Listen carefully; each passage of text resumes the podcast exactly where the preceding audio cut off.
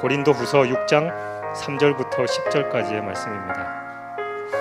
우리가 이 직분이 비방을 받지 않게 하려고 무엇에든지 아무에게도 꺼리끼지 않게 하고 오직 모든 일에 하나님의 일꾼으로 자천하여 많이 견디는 것과 환난과 궁핍과 고난과 매맞음과 갇힘과 난동과 수고스러움과 자지 못함과 먹지 못함 가운데서도 깨끗함과 지식과 오래 참음과 자비와 성령의 감화와 거짓이 없는 사랑과 진리의 말씀과 하나님의 능력으로 의의 무기를 좌우에 가지고 영광과 욕됨으로 그러했으며 악한 이름과 아름다운 이름으로 그러했느니라. 우리는 속이는 자 같으나 참되고 무명한 자 같으나 유명한 자요 죽은 자 같으나 보라 우리가 살아있고 징계를 받는 자 같으나 죽임을 당하지 아니하고 근심하는 자 같으나 항상 기뻐하고 가난한 자 같으나 많은 사람을 부요하게 하고 아무것도 없는 자 같으나 모든 것을 가진 자로다. 아멘. 우리가 삶을 살면서 가장 기쁘고 행복할 때는 언제일까? 그런 생각을 합니다. 보통 이 미장원에 갔다 오면 그날은 행복할 것 같아요. 그죠? 새로운 신발을 사도 어, 한 주 정도는 행복하고요. 어, 지금 강문규 전도사님이 어제 결혼했어요. 어, 얼마 동안 행복할까요? 네, 지금 우리 중고등부 아이들은 뭐 알아야죠. 에? 일생 행복한 거예요. 네, 에, 이제 강문규 전도사님 이제 일생 행복하네. 에, 다음 주쯤 물어봐야 되겠지만. 아, 집을 새로 지으면요, 처음부터 걱정만 많아요. 자동차를 원하던 자동차를 이렇게 세차를 하면 저는 보니까 일 년간 기분 좋더라고요. 일 년간 차를 탈 때마다 세차 냄새가 나잖아요. 그래서 일 년간 기분이 좋은 것 같아요. 근데 그 이상은 없어요. 모든 게 우리를 계속해서 행복하게 해줄 수 있는 것은 없어요. 왜냐하면 우리 안에 뭔가 불편하게 만드는 것이 들어있어요. 거꾸로 가는 게. 그래서 어, 우리 사람들은 자기 안에서 스스로 행복하지 못하고 불편하게 만드는 것들이 항상 내 안에 있어요. 우리는 그거를 자존감이라고 얘기하기도 하고요. 그래서 어, 사람은 스스로 잘 행복해지기가 어려운 존재라고 그렇게 말할 수 있습니다. 그런데 만약에 그렇게 행복하기 어려운 존재가 자꾸 어려운 일을 겪는다면 어떻게 될까요? 어려운 일을 자꾸 겪는다면 그러면 더 안 행복해지겠죠? 예, 자동차를 정말 어렵게 해가지고 샀어요. 근데 아주 좋은 차를 사지 못했거든요. 그래서 별로 안 행복한데 그 자동차를 내가 사고를 내서 받아버렸어요. 저쪽 차가 받았으면 보상을 받는데 내가 가서 받아버렸어요. 그래가지고 차를 폐차할 정도가 됐어요. 얼마나 애쓰게 샀는데요. 그러면 행복할까요? 아, 너무나 불행하죠. 좀 건강했으면 좋겠다. 내가 완전히 건강하지 못해서 별로 행복하지 못한데 아, 사고가 나가지고 발이 부러져 버렸어요. 우리 이충만 목사님처럼 예? 이제 좀 나아지는 것 같아요. 예. 근데 아니면 어, 자기 안에 무슨 문제가 있어요. 혈관에 어, 암이 생겼다. 그래가지고 일생 동안 조심해야 되고 죽을지도 모른다. 그럼 이러면 얼마나 불행할까요?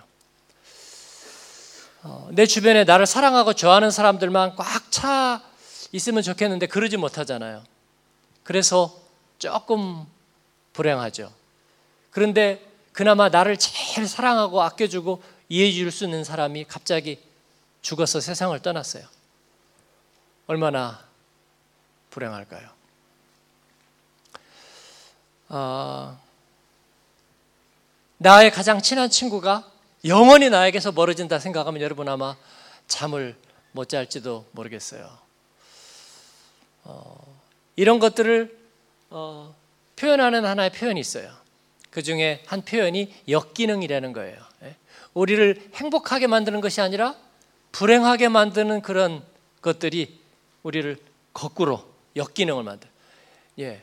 소화가 바로 돼야 되는데 소화가 오히려 안 돼요. 그래서 토하고 자꾸 소화가 안 되는 거예요. 역기능이겠죠? 우리 안에 불행하게 만드는 역기능. 근데 인간에게는, 사람에게는 누구나 다 그런 역기능들이 있는 것 같아요. 어떻게 하면 우리는 행복해질 수 있을까? 좋은 옷을 입거나 아니면 좋은 차를 사거나 아니면 몸이 조금 건강해지는 것만으로 이게 해결될까? 그럴 것 같지가 않습니다. 아, 저는 어디에서 본 얘기인데 그 여성들이 오히려 큰 차를 좋아한다는, 예, 맞아요? 예, 그 스포츠 유틸리티 에스유브이를 여성들이 좋아한대요. 어, 맞습니까? 몇 분이 끄덕거리는 거 맞는 모양이네, 정말, 그죠? 예, 근데 왜, 왜 좋아하죠? 안전하기 때문이래요. 쇼핑백을 안전하게 모셔야 하고, 어, 우리 아이들을 아이들을 안전하게 모시려고, 그리고 이제 오프로드를 갈 때도 안전하게. 근데 오프로드가 어디가 있을까요? 어, 집 앞에 주차장 문턱 넘을 때, 그게 딱 유일한 오프로드예요. 그리고 나면은 자갈길도 없고 뭐 모래밭도 없고 아무것도 없어요. 그리고 또 안전하니까 에스유브이를 탄다는데 사실은요, 승용차보다 에스유브이가 더 위험하대요. 승용차는 낮아가지고 사고가 나도 그냥 앞에만 부서지는데 에스유브이는 사고 나면 전복될 확률이 높아가지고 이 아이들은 굉장히 크게 다친대요. 네? 에스유브이 있으면 저를 주시고 어, 낮은 걸 타세요.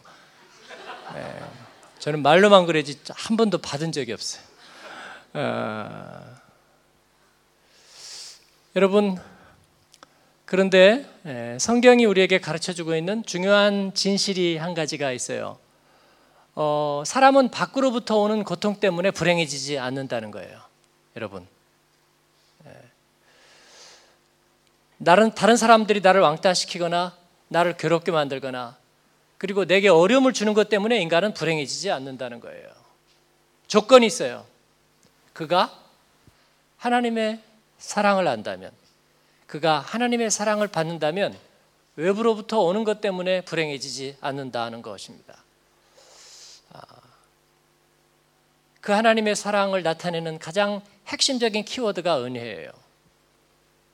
하나님이 예수님을 통해서 우리에게 주신 그 하나님의 사랑, 그것은 역기능을 순기능으로 바꾸는 힘이 있어요. 어, 인간들은 그동안에 인류를 살아오면서 그 역기능에 대해서 연구를 많이 하고 뭐가 인간을 불행하게 만드는가 하는 것을 많이 생각했어요.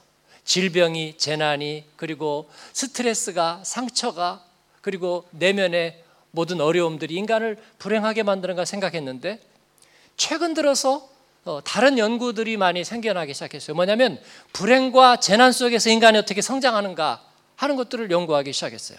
그러고 보니까 사람은 불행과 재난 속에서 성장해요, 여러분. 어, 뉴욕 무역센터가 이천일 년도에 테러를 당해가지고 오천 명이 죽었잖아요. 예. 거기에 모든 그 상처를 치유하는 전문인들이 투입돼가지고요, 그들의 상처를 치유하는 데 있었어요. 그러면서 하나의 결과들을 발견하기 시작했어요. 그 재난을 당한 사람들이 처음에는 그것에 대해서 굉장히 고통을 당하고, 예, 생각만 하면 눈물이 나고, 그리고 서로 얘기하기도 싫어하고, 그런 내적인 상처가 있었는데 그들이 점차 점차 상처들이 치료되면서 오히려 성장하는 것들을 발견했다는 거예요, 여러분. 네? 예, 우리 자녀들이 아시아 사람으로서 혹은 신체적으로 조금 어, 유럽 사람들하고 다르면서 여기서 성장하면서 아마 마음에 스트레스가 있을지 모르겠어요. 있어요, 없어요? 예, 그런 말을 하기도 힘들어하잖아. 예, 어, 분명히 그럴 거예요. 그러나 그것 때문에 우리는 불행해지지 않는다는 거예요, 여러분. 네? 왜냐하면 그 안에서 우리는 오히려 성장할 수 있다는 거예요. 하나님의 은혜가 우리 가운데 제대로 깨달아진다면, 우리가 그 하나님의 은혜를 마음속에서 늘 붙들고 있다면 그 하나님의 사랑의 능력으로 우리는 불행에서 행복으로, 역기능에서 순기능으로 바뀌게 될 수 있는 줄로 믿습니다. 오늘 우리가 읽은 말씀은 바로 그런 거예요. 바울 사도와 그리고 그 복음의 사람들은 외부로부터 오는 고통 때문에 우리는 불행하지 않다. 모든 것을 가지지 못한 자 같으나 우리는 모든 것을 가졌다고 말하고 있습니다. 근심하는 자 같으나 기뻐하고, 가난한 자 같으나 많은 사람을 부여하고, 그리고 무명한 자 같으나 유명한 자 같고, 그리고 죽은 자 같으나 보라 우리가 살아있도다. 우리는 징계, 처벌을 받는 자가 아니라 하나님 앞에 영광의 상급을 받는 자다, 그렇게 얘기하고 있어요. 오늘 일, 이 부 때 제가 아, 룻기에 나오는 보아스의 얘기를 했는데, 보아스는 존귀한 사람이에요. 대인이었어요. 먼 친척벌인 그 나오미, 나오미의 며느리인 이방 여인, 그리고 젊은 과부인 룻이 자기 밭에 와서 예, 먹다 남은 이 아니 그 추수하다 남은 이삭을 건져 가는데 그녀에게 자비를 베푸고 아량을 베풀죠. 자비를 베풀고 아량을 베푸니까 한술 더 떠서 그 룻이 자기를 아예 예, 아내로 맞아달라고 부탁을 해요. 그 레비나트 규정을 예를 들어서 보아스는 물론 거절할 수 있었습니다. 그러나 보아스는 거절하지 않아요. 예. 여러분, 아, 이 이방 여자가 나한테 와서 사기를 치려고 하는 것은 아닐까? 왜, 나를 이용해 먹으려고 하는 것은 아닐까? 아, 그런 의심을 가질 수도 있을 거예요.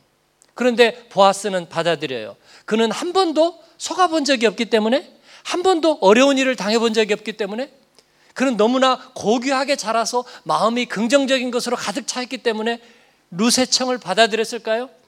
그렇지 않아요. 이 보아스의 어머니는 여리고성에 살던 기생 라합이에요. 예? 술을 팔고 몸을 팔던 사람이에요. 이방인이었어요. 그런데 여호수아와 이스라엘 백성들이 이제 가나안을 점령하러 들어가면서 여리고성에 들어갔죠. 어느 독일 교회에 감독님이 방문했대요. 비숍이. 해가지고 어, 옛날에 아마 교회학교, 독일에도 교회학교가 잘 될 때 얘기 모양이에요. 그래가지고 어, 교회학교에 가서 어, 학생들이 성경을 잘 배우고 있나 물어보려고 교회학교에 가서 한 명을 예, 너 이리 와봐 물어보고 너 여리고성을 누가 무너뜨렸는지 아니? 그랬더니 저 안 그랬어요. 그 비숍이 기가 막혀가지고 알았어. 예. 선생님을 불러서 아니 애들이 어떻게 공부를 했길래 여리고성을 누가 무너뜨렸느냐고 그랬더니 지가 안 그랬다고. 그러니까 그 선생님이 걔가 안 그랬다면 안 그랬을 텐데요. 그래서 기가 막혀가지고 이제 목사님을 불렀대요. 목사님 불러서 아니 애한테 여리고성 누가 무너뜨렸냐고 그랬더니 지가 안 그랬다고. 선생님 물어봤더니 걔는 그럴 애가 아니라고 그러더라고. 이게 어떻게 된 거냐고 그랬더니 목사님이 한숨을 푹 쉬면서 우리가 물어드려야죠. 네. 여리고성이 그런 성이에요. 네.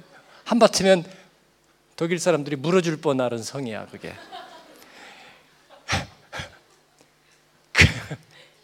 근데 그 여리고성 사람들은 굉장히 마음이 단단하고 오랫동안 침략을 당하지 않았어요. 사막 가까이 있어가지고 예, 해안가에 있는 길은 예, 큰 유명한 군대들이 지나가면서 한 번씩 침략을 당했는데 이 요단강 쪽에 있는 동편 쪽에 있는 여리고성은 침략을 당해본 적이 없어요. 그래서 사람들이 마음이 곧고 그리고 어, 목이 곧고 마음이 단단하고 그리고 하나님을 두려워하지 않고 에, 무자비하고 잔인한 사람들이죠. 그런 가운데서 이 기생 라합은 술을 파는 사람이었어요. 하나님을 모르고. 그런데 여호수아가 정탐꾼 두 명을 보낸 거예요. 정탐꾼 두 명을 보내서 이제 그 여리고성 안을 정탐하고 그들과 싸워 이길 방법을 찾는 거예요. 그때 정탐꾼 두 명이 들어갔다는 것이 알려져서 이제 그 성이 발칵 뒤집혔어요. 어, 첩자를 잡아라. 스파이를 잡아라. 그래서 두 사람은 이제 아, 이 공공칠 영화처럼 피할 곳을 막 찾다가 되게 그런 때는 어디로 가요? 여자들이 있는 집으로 들어가잖아요. 그죠? 기생 라합의 집으로 들어가서 거기에서 두 사람이 우리를 좀 숨겨달라고. 근데 그 기생 라합은 그 두 사람을 왠지 불쌍히 여겨서 숨겨줍니다. 숨겨주니까 이제 어디를 못 나가지 않겠어요?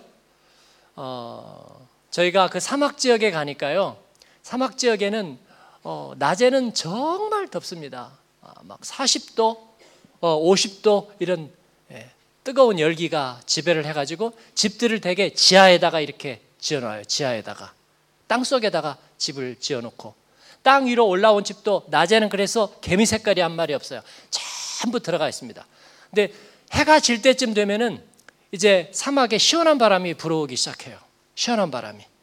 그래서 저녁이 되면 너무나 시원한 거예요. 그래서 그 사막 지역의 집들은 위가 다 평평해. 옥상이 있어요. 옥상이. 그래가지고 저녁이 되면 다 옥상으로 올라가는 거죠. 그러니까 여호수아의 정탐꾼 두 사람도 어디 숨었을까요? 예, 밑에 숨었다가 너무나 덥지 않겠어요? 저녁이 되면 어디로 올라와요? 옥상으로 올라와요. 옥상. 아, 시원한 바람이 부는. 누구랑? 그 중에 한 명이 라합이랑 올라왔어요. 예, 이름이 살몬이라는 사람.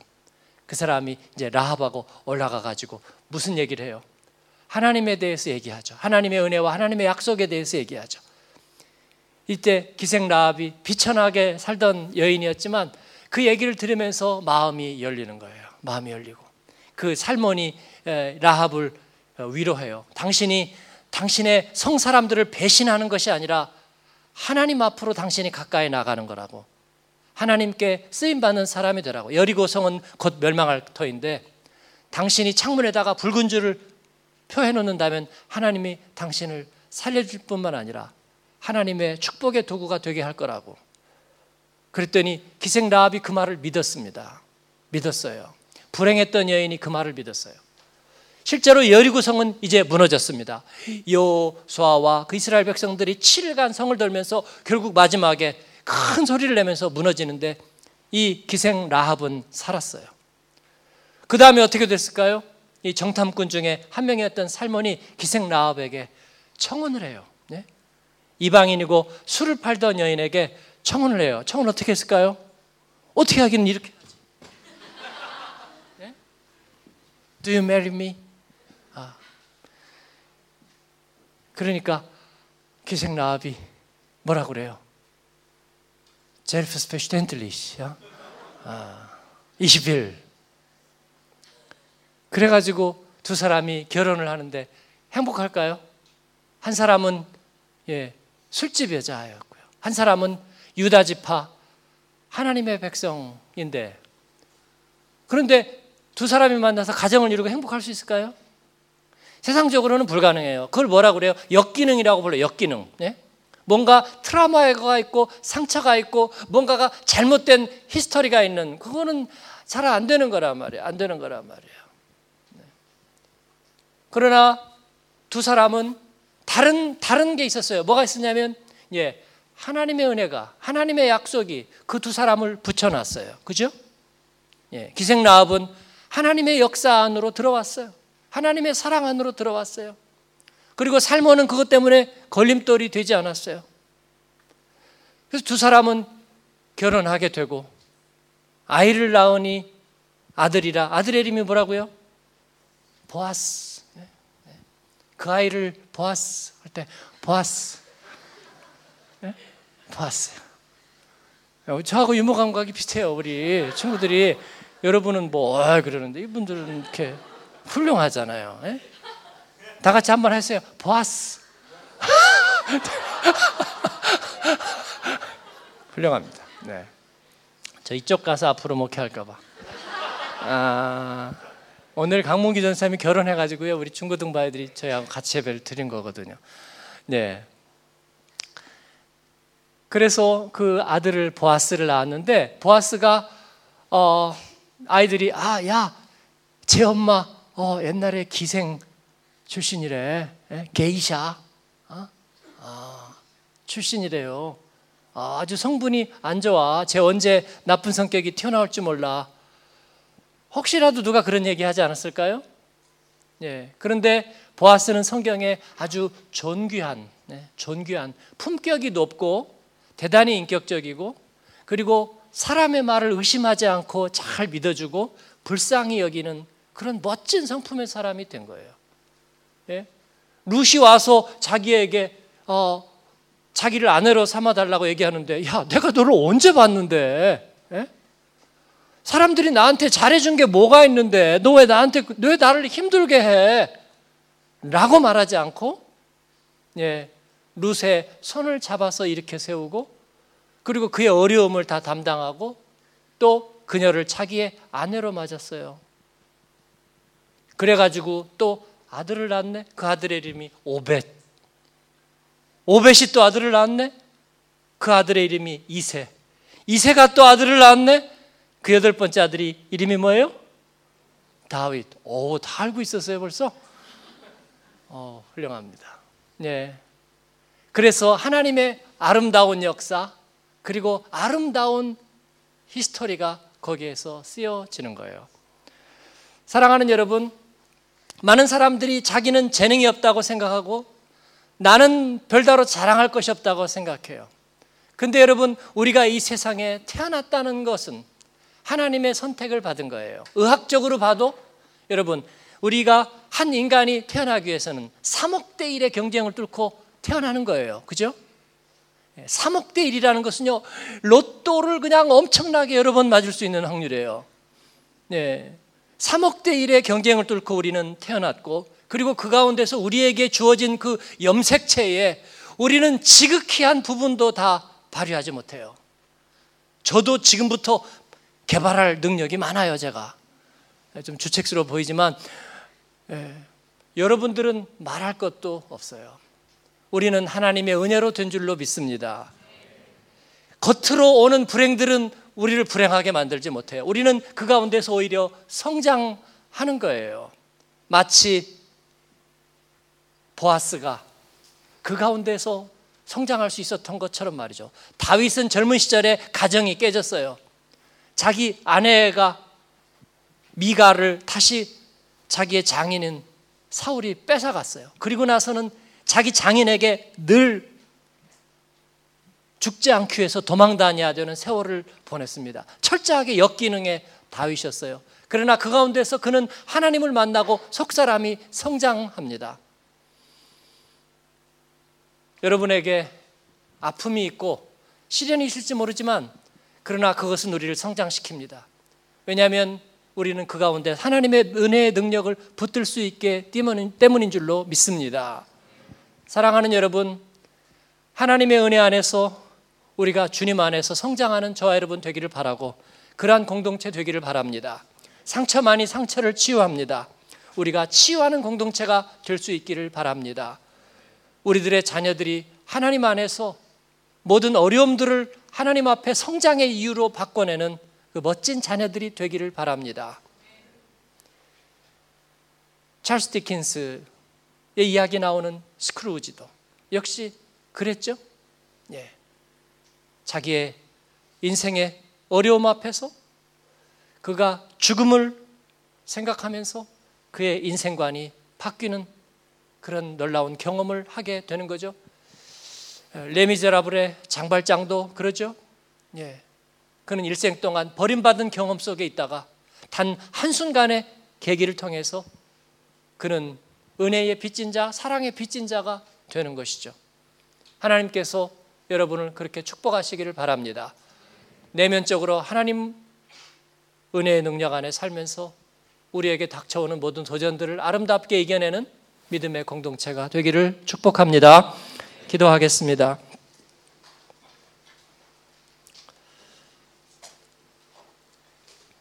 우리 같이 한번 같이 기도하되 우리 어린 자녀들을 위해서 또 우리 중고등부 자녀들을 위해서 우리 한번 같이 축복하고 기도했으면 좋겠어요. 하나님께서 그들 가운데 놀라운 가능성들을 두셨는데 그러나 아픔도 있고 어려움도 있죠. 그러나 믿음의 사람들처럼 이를 성장하는 기회로 바꿔낼 수 있도록 하나님 그들 가운데 예수님의 은혜를 충분히 부어주십시오. 날마다 믿음의 선물을 주세요. 하나님이 그들을 사랑하심을 알게 해주세요. 그래서 하나님과 세상을 위해서 멋지게 쓰임받는 인생을 살게 하나님 도와주시고, 하나님의 가능성을 펼쳐내는 하나님의 사람들로, 보아스처럼 다윗처럼, 또 오늘 말씀의 바울과 복음의 사람들처럼 그렇게 쓰임받게 하나님 축복해 주세요. 우리 같이 축복하면서 같이 기도하겠습니다. 기도합니다. 하나님 아버지, 감사합니다. 오늘 저희 가운데 임하여 주시고, 찬양으로 하나님 비파와 소고로, 또 주님 앞에 하나님 찬양하며 춤을 추며 주님 앞에 예배하게 하시니 감사합니다. 오늘 우리 어린 자녀들과 함께 예배 드립니다. 하나님 아버지, 우리 자녀들을 축복하여 주시고, 그들의 가능성을 주님께서 축복해 주시고, 그들의 아픔과 눈물과 그리고 가슴 아리들을 축복해 주시고, 아버지 하나님, 인생의 어려움 앞에서 그들이 성장할 수 있도록 도와주시고, 역기능을 이겨낼 수 있는 은혜의 힘을 허락하여 주시옵소서. 아버지 하나님, 우리 교회 공동체를 축복하시고, 가정들을 축복하여 주시고, 가정 안에 숨겨져 있는 여러가지 아픔과 하나님 눈물들을 주님께서 닦아주시고, 그 가운데에서 예수 그리스도로 말미암아, 우리 예수님으로 말미암아 하나님 그들이 치유되고 성장되는 은혜가 가정마다 있게 하여 주옵소서. 감사하며 예수님 이름으로 기도합니다.